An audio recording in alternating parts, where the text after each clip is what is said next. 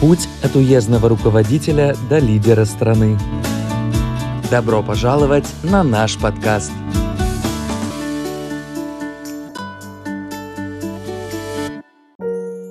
Дорогие друзья, приветствуем вас в нашем подкасте «Путь». С вами я, Джу Биин.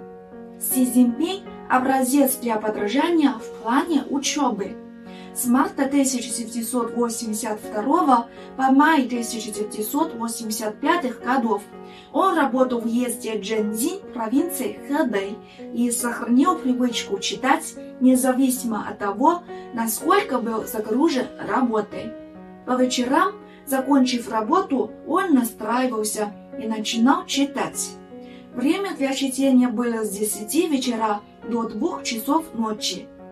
Иногда по работе он на несколько дней оставался в селах и всегда брал с собой несколько книг.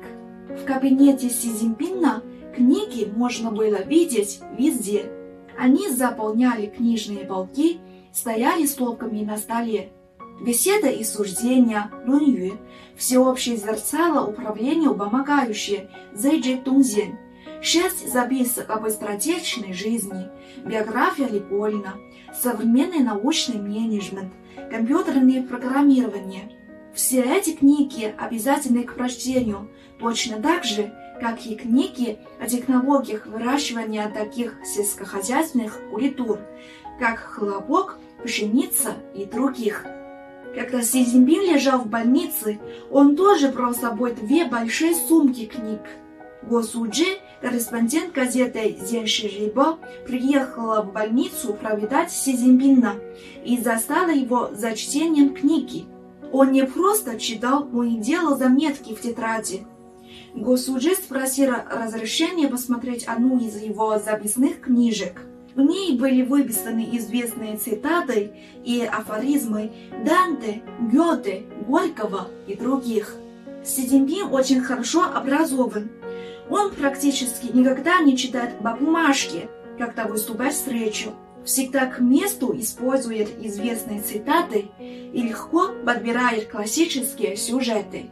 Однажды Си Цзиньпину довелось сопровождать нескольких ученых при посещении храма Лусинь в Джандине. Он рассказал им о храме, истории уезда Джандин, классической литературе. Гости были поражены такими глубокими познаниями. 8 февраля 1984 года на рабочем совещании в уезде Си Цзиньпин подчеркнул, Руководящие кадры всех уровней должны черпать знания из книг, учиться на практике у специалистов и у более опытных товарищей. Под руководством Си Цзиньпина в уезде Джандин были приняты и мудрены четыре образовательные программы, а именно создание школы для служащих, краткосрочные обучающие курсы, отбор и обучение, самообучение без отрыва от работы. Тем самым удалось ускорить повышение качества кадров. Так удалось создать моду на обучение.